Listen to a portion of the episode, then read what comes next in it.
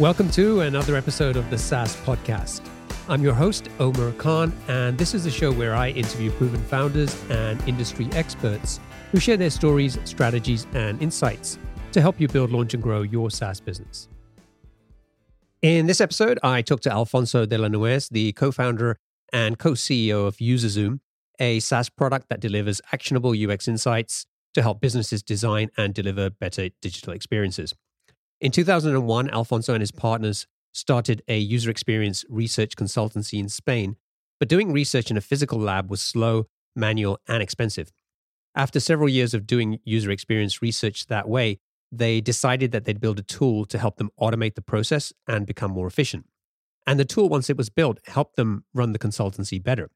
It was only when a client asked if they could use the tool to conduct their own research that Alfonso and his partners realized that there was an opportunity for them to become a product business.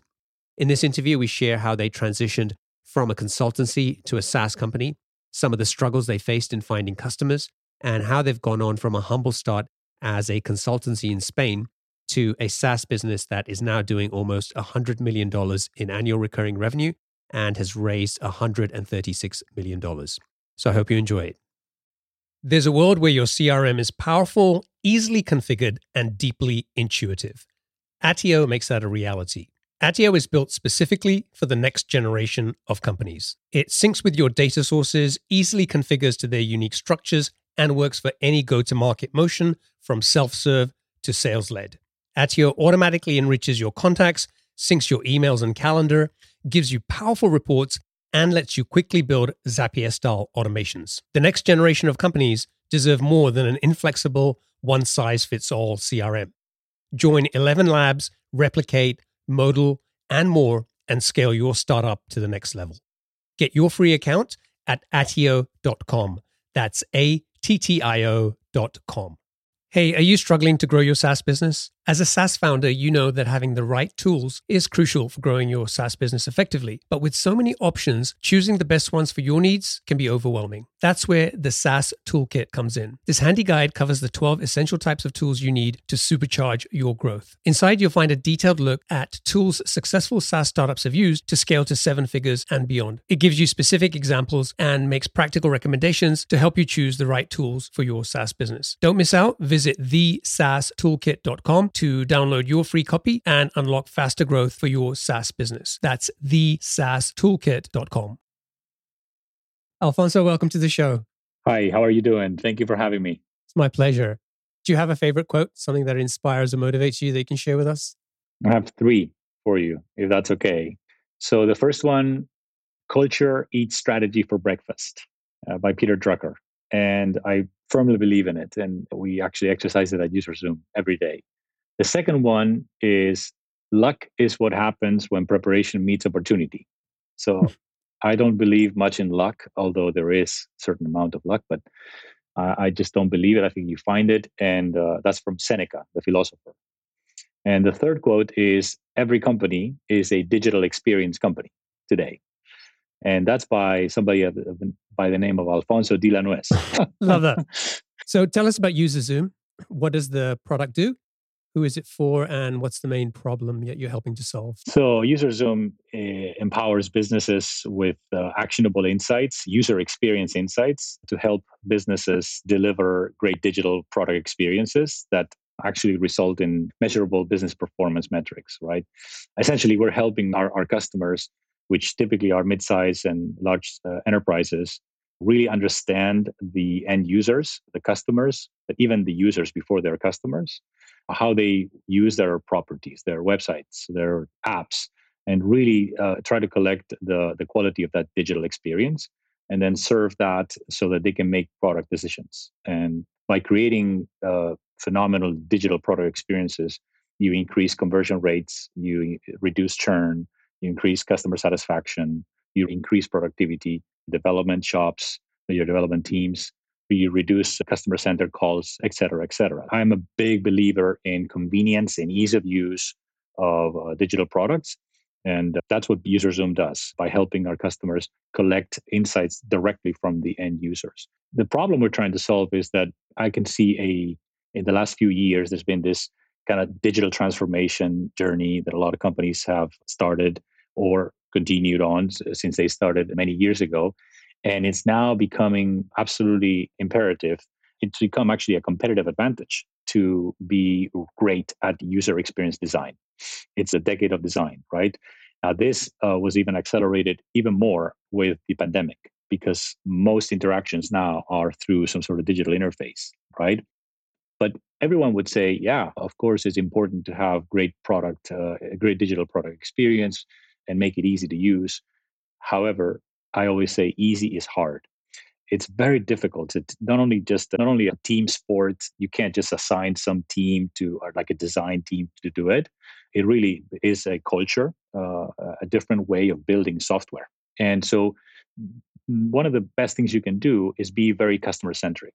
And being customer centric means that you need to collect all sorts of insights, all, all sorts of data, not just analytics, not just running surveys, but also combine qualitative and quantitative data and run, for instance, one on one interviews with the end user and use moderated testing techniques or uh, have have the users interact with the product and collect behavioral data like where do they go and how do they behave and what do they say and why are they doing what they're doing?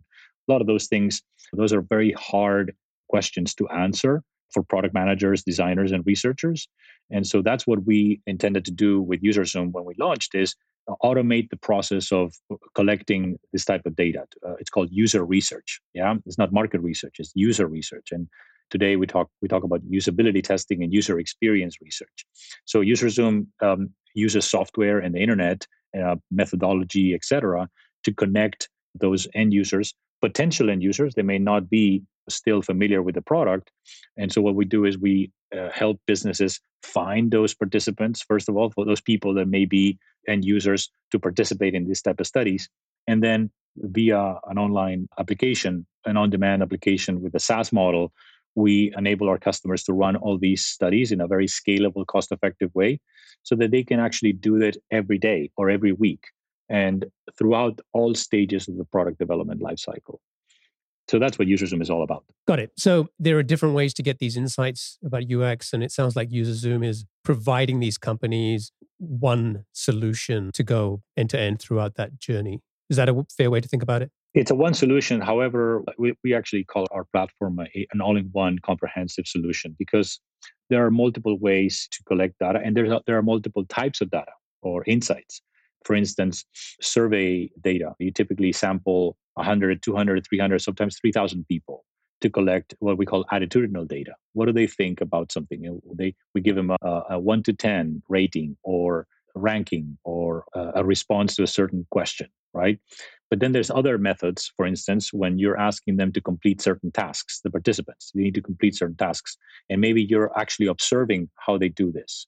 And you're doing this through a moderated testing session and what we want to do there is not maybe ask them like you would do in a survey, but observe their behavior, observe how they go about finding something.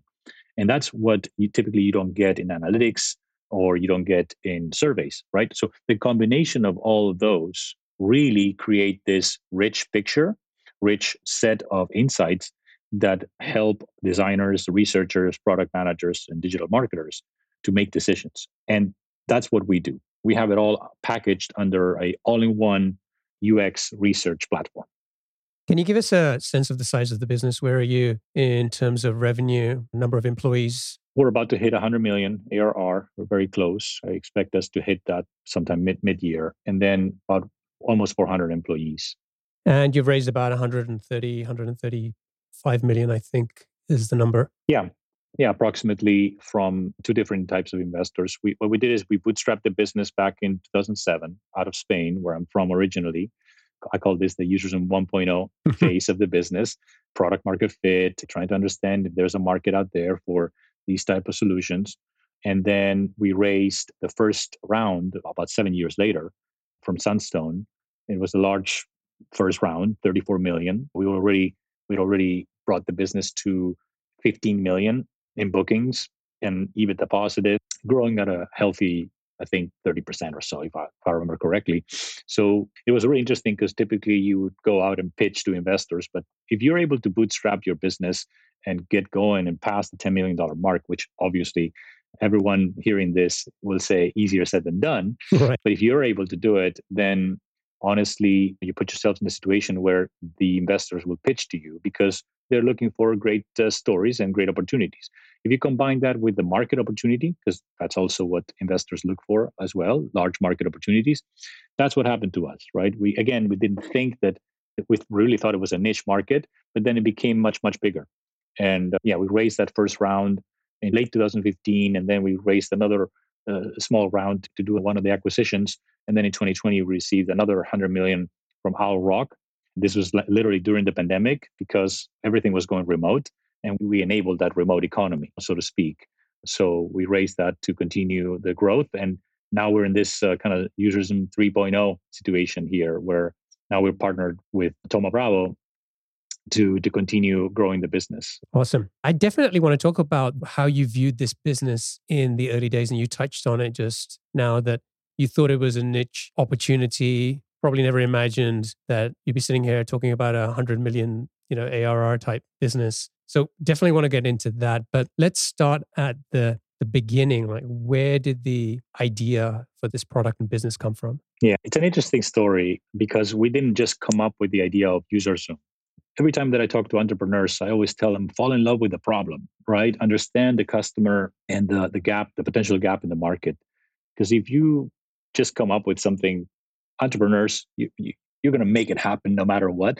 But that doesn't mean that you can actually make it a successful business, right? So in our case, UserZoom was born out of the, the, the realization that that companies wanted to do testing. They wanted to do usability testing and what we call today UX research, but they were doing it in a lab, in a physical environment. These labs that have one-way mirrors and you bring in one on one by one these, these these prospects these participants and you have these interactions with them well we had actually the three co-founders of UserZoom. we actually co-founded consultancy user experience research consultancy before UserZoom in 2001 to 2007 but then we actually continued on and they overlapped for a couple of years until UserZoom started taking off but what we were doing is and i'll go back to the late 90s when i when i began my career is companies were designing websites without any guidance whatsoever from the end user. It was all about the designer, the engineer, and lots of times it was all about the manager, the CEO, or whoever saying, hey,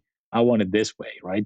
Nobody was really paying attention to the end user. And the result was websites, or well, back then we didn't have apps, but they just sucked. I mean, they were hard to use, they were slow, they were confusing and i really believe that the bubble burst that we know we, we lived through in the uh, you know early 2000s had a lot to do with this among other things. So it was in 2001 that we got together and, and said hey why don't we focus on ma- making it clear to the customer to the website owner that the, the website sucks and and how do we do that?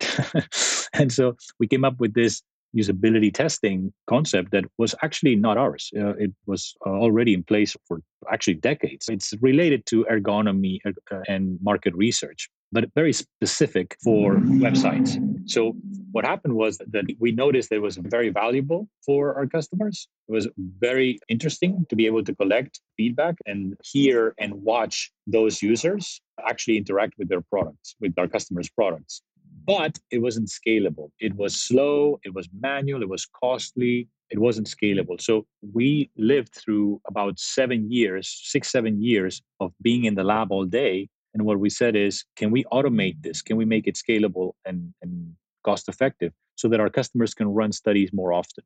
And actually, that's related to the business model as well, Omar, because we didn't think that UserZoom would be a real pure SaaS company because the way that our customers used to work with us was more episodic, more on a per project basis. And so I always questioned, are we a SaaS business? You know what I mean? Is there the recurring revenue opportunity there? You mean exactly? Is there recurring recurring revenue? Are they going to sign up and then re- and then of course the the top metric that I always have had in my mind, which is retention, right?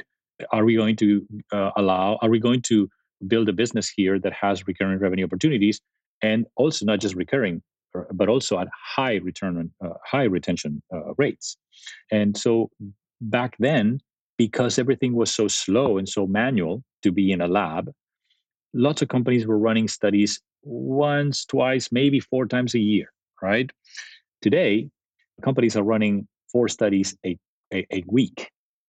They're testing everything. Everything is automated thanks to the technology, thanks to UserZoom in this case. So those were the early days when we said, when back to your question, the gap and the issue in the market for our users was we want to test, we would love to get customer feedback, we would love to make a, a, a product and, and, develop a product that's easy to use and has great design.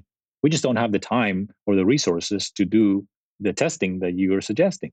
So if you can make it uh, easier, uh, more affordable, and scalable, yeah, we'll go for it.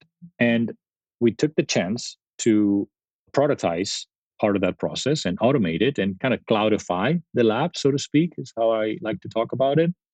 And then within, I would say, two, three years, 2009, 2010, we started seeing that our customers were asking us for actual for the login and password so they could run it themselves for a do-it-yourself model versus hiring us for the consulting services. You see? Oh, I see. So for the first couple of years, it was a tool to help you automate the work you were Correct. doing in the consultancy. Got it. We went from a consulting company before UserZoom. This was a different company called Experience Consulting, and that was with the lab. Then we went to UserZoom, but UserZoom was a tech-enabled services company for two, three years. So then after that, UserZoom became a real SaaS business two, three years later. And so, what were the size of the clients that you were working with at the time? One of the things that I've seen is if you've got a larger company, they probably have a dedicated UX discipline or some people there who are thinking about this stuff. But it's still surprising to me how UX and UI are often used interchangeably in terms of, hey, if I just do good visual design, I'm going to have a great product. But UX is so much more than visual design. I'm so glad you bring this up. This is one of my favorite topics. I am a big design person, big, big design person. And when I think about design, I think of design with a with a cap capital D. There's three main things in design. There's the visual design, that's UI, and that's all about look and feel, logo, colors, pictures, design language tends to be about again the colors, the, the, the visual aspect. But then there is the functional design. Functional design is how things work. How it's all about flows, right? And then there's something called interaction design. How do how do people actually interact with the product? So there, there's there's three areas of design in my mind. Actually, you could you could summarize it into two, which is again how it looks and how it works, right? And I know that Steve Jobs, for instance, was a big uh, advocate of how it, things work even more important than how they look. But of course, Apple was able to combine both of them and they became the yeah. biggest company in the world. But to your point about companies, well, first of all, that's the distinction. I mean, I, I just want to make it clear that's the big distinction. And yes, there is still, I can still see and hear a lot about confusion out there. But I can tell you that we are so much better right now than we used to be, where people would think or, or hire creative designers and UI designers without uh, understanding that there's a need for UX design. And today, I think that over time, it, it's just a matter of time. Companies, uh, the market already understands the difference. Now, the question then is one thing is you understand the difference. Another thing is that you actually are, we call this the maturity curve, the UX maturity curve. Some companies understand the difference, but they don't actually act upon it, or they don't do much about it, or they don't invest. They don't even have the, the management team involved in these things, and they just give it to a team of UX people. That's just that's not the way things work in, in companies that have high maturity. And the, the way things work is that UX is or customer experience and user experience they're, they're used interchangeably actually starts from the top it's a, in my mind it's a cultural thing is you need to start with the customer experience and that's your strategy that should be part of your strategy particularly if your product is a digital product that is all about the experience. The experience is the brand. So, back to your point about the, uh, the companies we worked with, well, we decided, and this was one of the reasons I think we were successful, is we, we were really very, very careful in focusing on, this, on the right user persona and the buying persona, buy, buying persona, both of them. We actually went to the enterprise market right away. We knew that's where the big money was. And also, think about it if you have if you're a Google or a PayPal or we worked with companies like IBM back in the day. These guys have multiple properties and a lot of traffic. If user experience, and we always had the, the, the connection between great design and business, if user experience can actually move the needle 0.01% in a company that has a property that is has millions of visits every day, then guess what? They'll be glad to pay us 50, 100,000, 200,000 or even more like we see today, we, see, we have multiple million dollar accounts because it's really impacting their business performance. Okay, so 2009, 2010, you said your clients started asking you for a login and password so they could start using this tool themselves. At what point did you turn it into a standalone product that you were going out and selling, or was it always coupled with the the consulting services for for the early days? No, we we actually kind of we went from consulting to zero consulting for a while, and then we came back and kind of used the hybrid model. It was 2010 when I remember that we had already enough licenses that we felt like what we wanted to do is kind of offer this customer success, let's just say high end support, but we didn't have uh, so much of the consulting or, or professional services. I remember having a conversation with Google who said, Look, you guys are great. We love the way you work, but give me the keys. I want to drive the car. We have enough people internally uh, and we want to run the show. And I remember when I heard that, that was incredibly important in the history of the company because we went back to back then, by the way, you know, well, still today, but I mean, much of the team was in Barcelona. And I was just here on my own with a few people trying to grow the market, right? More of a go to market uh, function. But we would go back to, to Barcelona and say, hey, this, this it's time to launch a SaaS business. It's time to, time to really invest in product and become a product company. So that's what it was. Your first 10 customers, were they all clients from the consulting business or net new? No, we did have quite a few that had initially hired us to create, let's put it this way. They were not, however, it helped, right? It helped to get going because as the first 10 customers, first three customers are the hardest, right? So, in that sense, it was easy to get the first customers for UserZoom because of the work that we had done previously. However, UserZoom was very much a US international play from the very beginning, whereas the consulting company was much more local in Spain. So actually, we didn't really have Spanish corporations working with UserZoom until much later. It was it was us really co- going to those conferences that I mentioned uh, earlier in our conversation, doing content marketing here in the US and pushing that and going after those mature companies like Google and PayPal and IBM. That's how we we went to them and we told them, "You're doing a lot of studies in the lab, aren't you? Would you like to do this uh, using this technology?" And that's how we got the first customers going. Got it. So from the time that you launched the SaaS product to getting those first 10 customers, how long did that take? Yeah, I think it was like three years, more or less. I think, if I remember correctly. I think we sold probably four or five licenses in 2009. We were running services in late 2007, 2008. Then 2009, we started selling some licenses. But to get to 10 licensees, I think it was 2010. Oh. How, how did you figure out what to charge for the products? Combination of things. Such a great question because pricing has been such a huge part of our strategy you know, as a SaaS business. It's underestimated how important it is to get that price right. But in our case, we had a combination of one, we knew what customers were paying for the lab studies, the running studies in right. the lab. So that's why it's so important to fall in love with the problem is because if you can really understand the problem, then you know what customers are paying for a specific situation. And that's where the problem is, right? So we knew that typically customers would be paying in anywhere in the vicinity of 20,000, 25,000, sometimes 15,000, but you know somewhere between 15,000 to 25,000 was a very typical one study with 10 participants. The output was 10 videos and a report. And it would probably take anywhere between two to four weeks. The, the other uh, source for us in terms of coming up with the right price was our competitor. We had a competitor back then. Uh, it was only one. It was a com- company called Keynote Systems, and they acquired a couple of companies that were doing similar stuff. And to be honest, we just went out. You imagine a Spanish company that comes in and to the U.S. and trying to be aggressive, and we say, hey, well, "How much are you? How much are they charging you?" And so they told us. So we used those two points of references to say, well, can we do this? And can we can we run the business with these prices? And sure enough, for a $25,000, $35,000 annual license, you could run as many studies as you wanted, you know, using UserZoom. We separated the cost of the participants at that point, but we said, hey, you have a cloudified lab here where you can run a lot of studies.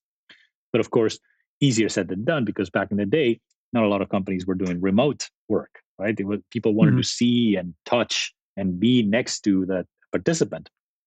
So we faced a lot of adversity and had a lot of challenges to get going, but we stuck to the idea. From a pricing perspective, th- those were the two main, I guess, sources for us to to make the decisions. Were you bootstrapping? Had you raised any money at that time? Yeah, yeah, we raised. So there was a uh, two or three business angels, or local business angels. One was the marketing professor at the university.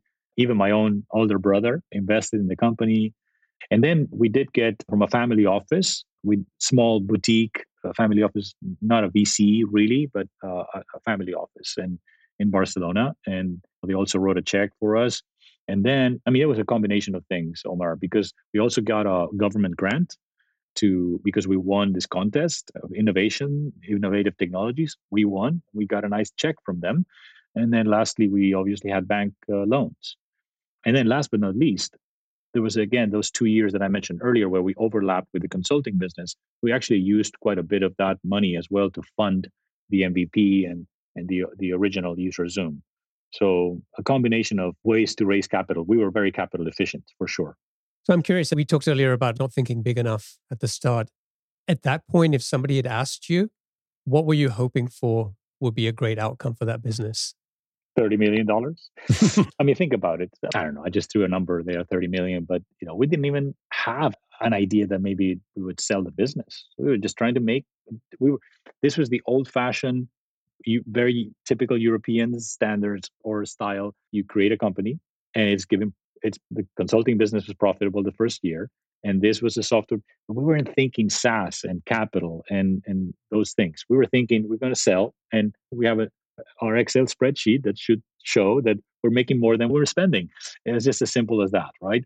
So from an outcome perspective, we started thinking about it a little later, and we said five years in, you know, it became. Uh, I think we were doing somewhere between five to seven million dollars, and we were thinking maybe it's time to get some return on investment for business angels and for the family office and, and for ourselves. We thought about it, and yeah, sure. If somebody, I mean, think about it. We're just just kids, and and we didn't have this high expectations. If somebody had offered us a nice check, why not? You could have made some good money. I'm very glad it didn't happen. I'm very glad that we never found a buyer and nobody came in and, and suggested it or anything like that. And we kept growing the business. And then 2015, user experience and usability becomes a very important part of the strategy. And what we did is we raised money to uh, a small boutique private equity firm. And we actually got the best of both worlds because we actually sold the majority to them and there was some liquidity for everybody. So we got that return on investment that we were looking for, that we would have looked for, right? In, a, in an exit. But we kept a lot of skin in the game. So we kept going. And guess guess what happened? A few years later, here we are, $100 million business.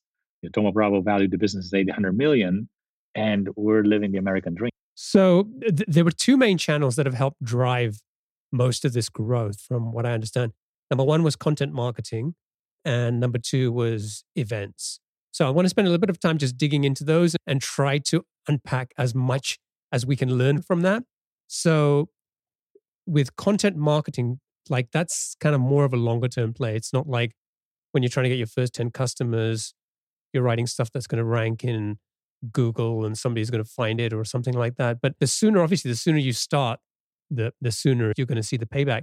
So when did you start and uh, what was the approach you took to to doing content marketing? So the first thing is that we never, since we didn't raise a lot of capital or any, we never hired a marketing professional early on. It was us just doing whatever we could, the, the co-founders, and so we felt like, and we didn't have marketing automation either. We didn't buy a Marketo, HubSpot, or anything like that, right?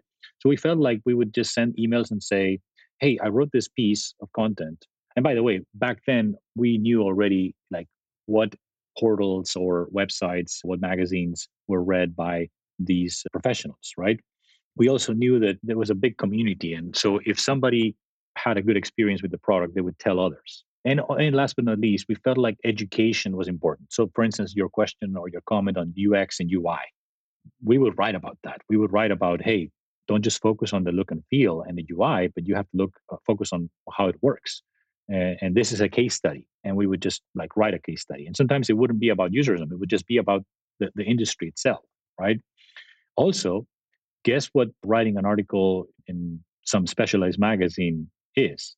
Not that expensive, right? Mm. We didn't have to spend; we would just have to write. So I personally wrote a lot back then for our blog and for all those magazines.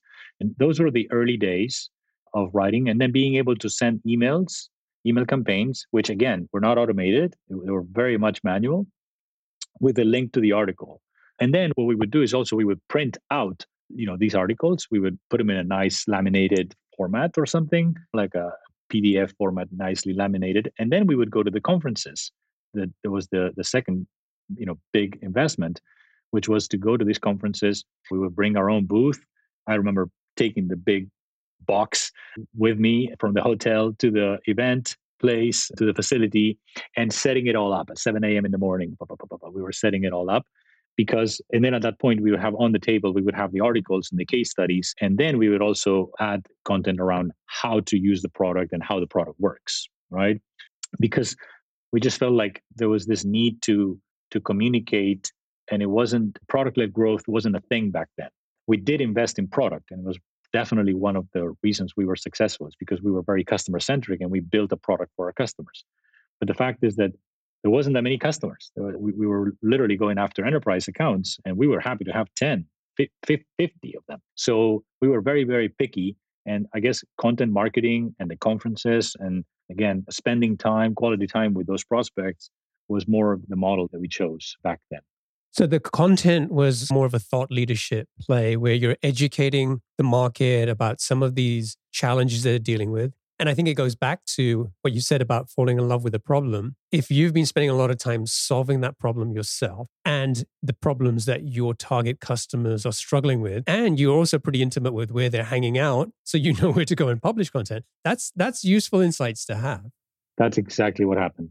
And then, so when you started interacting with potential customers at the events, what was going on there? How easy or hard was it to move somebody to to a sales conversation? What were some objections you might hear from people in, in those days about using a product like UserZoom? Well, many of the objections came in the form of I, I don't believe in remote.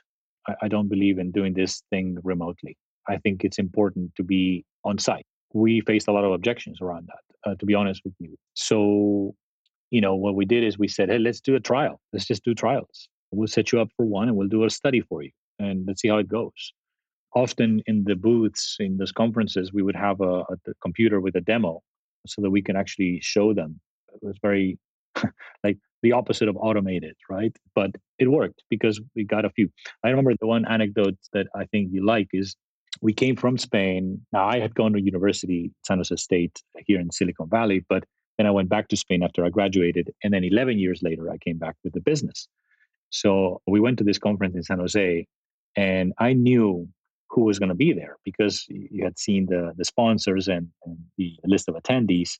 And so then once we had our booth there, I literally waited for one of the breaks and I literally went straight across to talk to the eBay team eBay and PayPal have been investing in UX for a long, long time. They're one of those believers, right? And so I went straight to the person, like I walked across the room and said, Hi, I'd like to, to tell you about my product uh, because I think you're going to be interested and you're going to be able to to get a lot of productivity uh, out of it. And I know that you're running a lot of studies. So I did my research. And th- the way that they reacted was, again, back to the uh, remote versus versus on site, but but they were open minded. I mean, that's one of the awesome things about the American market, especially when you come from Europe and you see that people tend to be a little more narrow minded. This market was all about trying new things. So they were like, okay, yeah, let's give it a try. And if you do well in that trial, which happened to us because eBay ended up asking for seven more. Um, seven more trials? No, seven more projects. In those cases, were well paid well well paid. Yeah. The trial went really well, and then the the next the first project came in, and then after that they asked for this other one, this other one, this other, one, and eBay became one of our best customers back in the day in the early days. But what I, what I what I remember from those days is that you're literally walking over, you're hustling, you're walking over with your laptop, and you're talking, and you're trying to make your pitch, and you know exactly who they are, where they are, and what is their problem that hmm. research is that's why I, I believe that luck is what happens when preparation meets opportunity. You prepared yeah? And so then we would walk over and of course the product had to work and the service had to be had to be good. But the fact is that that's how we got and and once we did ebay fairly well what happened is somebody from ebay moved over to google paypal this and that and that's how you we, we got going. Got it. So one of the things you mentioned before we started recording was, you know, hey, we built this product and we're focused on helping our customers build better products, better user experience, so on. But that was something that you felt that you perhaps neglected with your own product for some time. Can you talk a little bit about that? Because that's always an interesting, it, it kind of reminds me of this quote about it's hard to read your own label from inside the jar right? Yes. I, I, think it was David C. Baker or somebody who, who, who said that quote. So was it that kind of situation? You're so focused on customers, and at some point you looked at your own product and went, "Wait a minute, yes, there's work to do." We still did a good job. I, I feel very proud of what we did, and obviously we wouldn't have been able to scale. But if you think about, okay, what would you do better or optimize it or whatever, that would have been to actually realize how important it was and invested in design and research much earlier. We did it a little bit late, but we did it. And so uh, I think that if we had, you probably would have would have benefit from it. The three co-founders, we were in the space. So we were building a product and we felt like we were getting it right. You know what I mean? And so, and by the way, we're talking 2007 to 2015. It wasn't yet that great user experience was going to really define the business like it is today. Today, you literally can define the success of the business with a great design. And examples are companies like Airbnb or Uber, all those guys are investing heavily in this, DoorDash, etc. But back then, for us, it's like we don't have a lot of money for design and a lot of um, research. We're just going to do it ourselves and hope it works. Again, we still did a good job. We still did a good job. But I wish that we, and I'm sure if, if I was to talk to my founding partner, he'd say, Of course, yeah, of course, I wish. You know, that we would have had the way that we're building software today, which is to me one of our biggest competitive advantages for UserZoom is how agile and how we're building with a combination of design, research, product, uh, marketing, and certainly engineers. I wish we had had that a little earlier in the business. And I would highly recommend, if I can say, Omar, if I can just finish this thought with this. As of today, and I'm sure a lot of entrepreneurs are listening, I would highly recommend you get that going as soon as possible. You're tempted to say, ah, I'll just get going with this and see what happens. Well, it's going to cost you. It's going to come back and bite you. And if you can hire great UX professionals, designers and, and researchers, actually, it may be the best marketing campaign you could ever launch. A great product experience. Yeah, maybe I'm the exception, but I obviously try a lot of products. This that's what this podcast is all about. And the number of times I have signed up for a product, started a trial, and within minutes, I'm done. Yep. And it goes down to those two things you said earlier. Number one is aesthetically, if it's not a nice looking experience, I kind of feel a little bit undersold from what I saw on the marketing website. It's yeah. like, wait a minute, yeah. I thought the product was going to look like this, and it kind of looks like 10 years behind the website. The other thing is how it works. And I'm pretty savvy. I can figure out products and use them. And if I have to spend a lot of time getting my head around how to use a product, that for me is a bad sign. If I'm getting overwhelmed with, hey, do this tour, do this, here's an in app notification, blah, blah, blah, whatever, that's great. But even without those things, if you've thought about UX, your product should be fairly easy to use. I wonder, is it just me being like particularly critical about this, or is there a lot of people out there who are going through exactly the same thing? you're not alone, most certainly. And there are probably a lot of things that you're not even realizing consciously because you may be saying, I'm going to move on.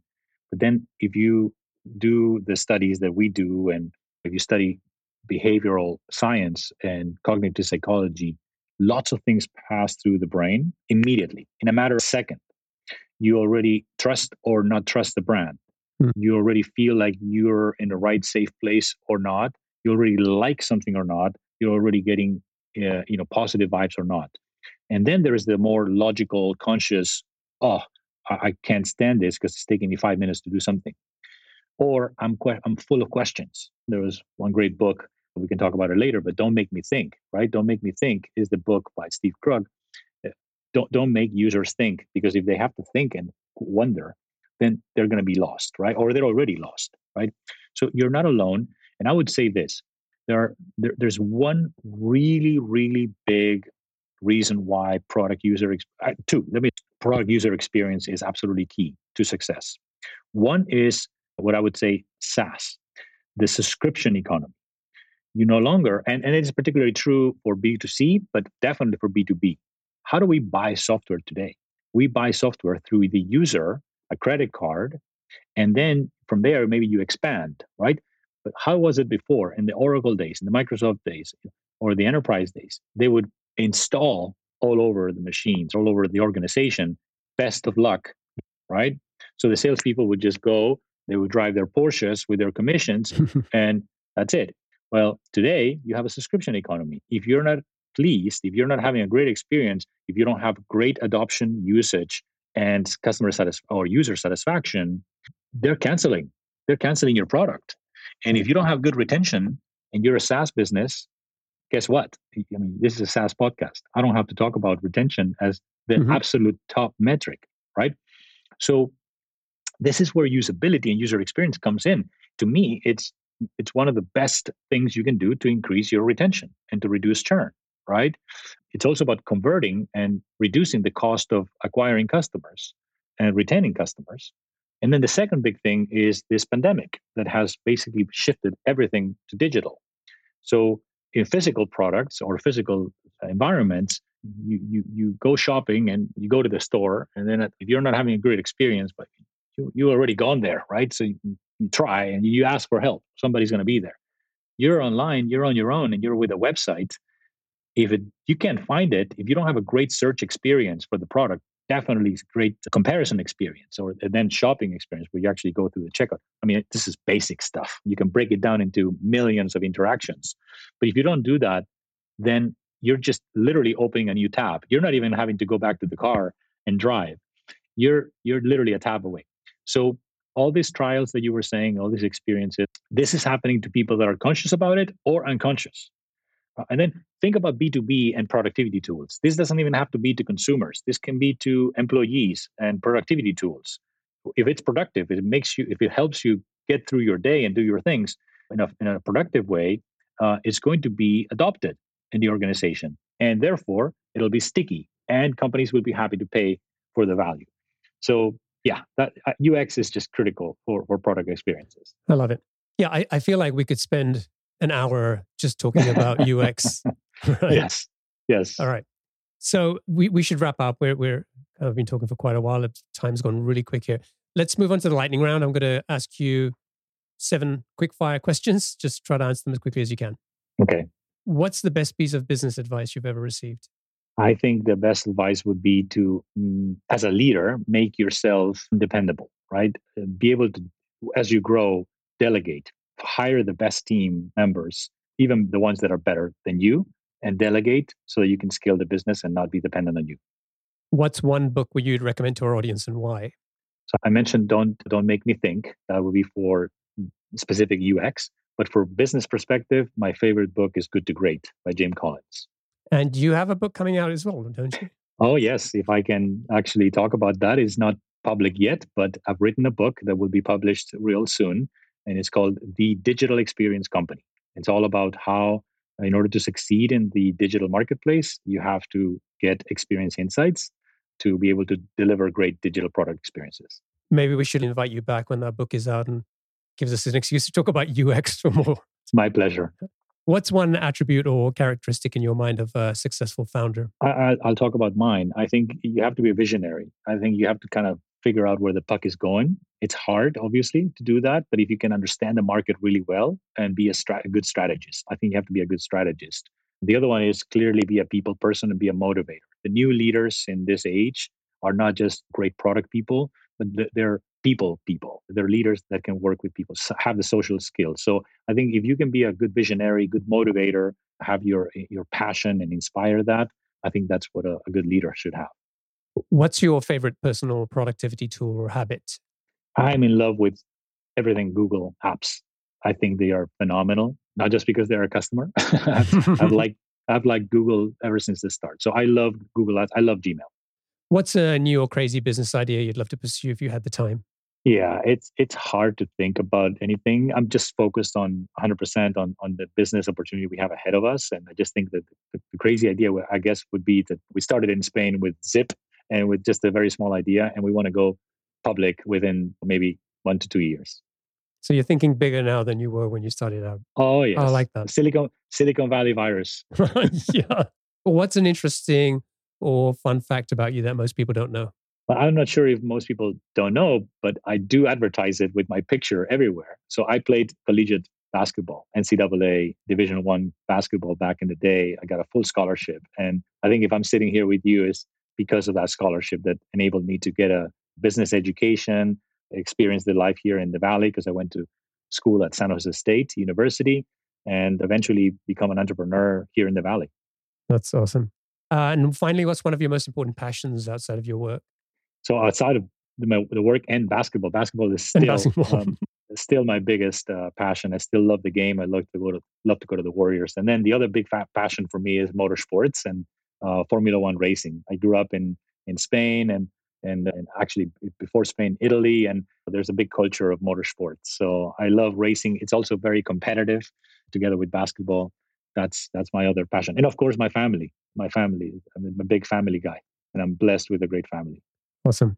Well, Alfonso, thank you so much for joining me today and sharing your story. I think it's being able to talk a little bit about the earlier years, even though I guess that's what, 12? A long time ago, 14. Yeah, I think there's so much there that you unpacked and, and shared, and, and some of the lessons and the mistakes that maybe somebody who's struggling with similar issues today, maybe they can also think a little bit bigger and what they might be doing in, in a few years down the road. So thank you so much for sharing that. If uh, people want to find out more about UserZoom, they can go to userzoom.com. And Correct. if folks want to get in touch with you, what's the best way for them to do that? I use LinkedIn every day. I'm big on LinkedIn. So they can find me on LinkedIn and uh, message me or connect with me. Or uh, the other way would be just simply alfonso at userzoom.com. Great. We'll include a link to the LinkedIn profile in, in the show notes. Excellent. Muchas gracias. Thank you so much. There's a world where your CRM is powerful, easily configured, and deeply intuitive. Attio makes that a reality. Attio is built specifically for the next generation of companies. It syncs with your data sources, easily configures to their unique structures, and works for any go to market motion from self serve to sales led. Attio automatically enriches your contacts, syncs your emails and calendar, gives you powerful reports, and lets you quickly build Zapier style automations. The next generation of companies deserve more than an inflexible, one size fits all CRM. Join 11 Labs, Replicate, modal, and more, and scale your startup to the next level. Get your free account at attio.com. That's A T T I O.com.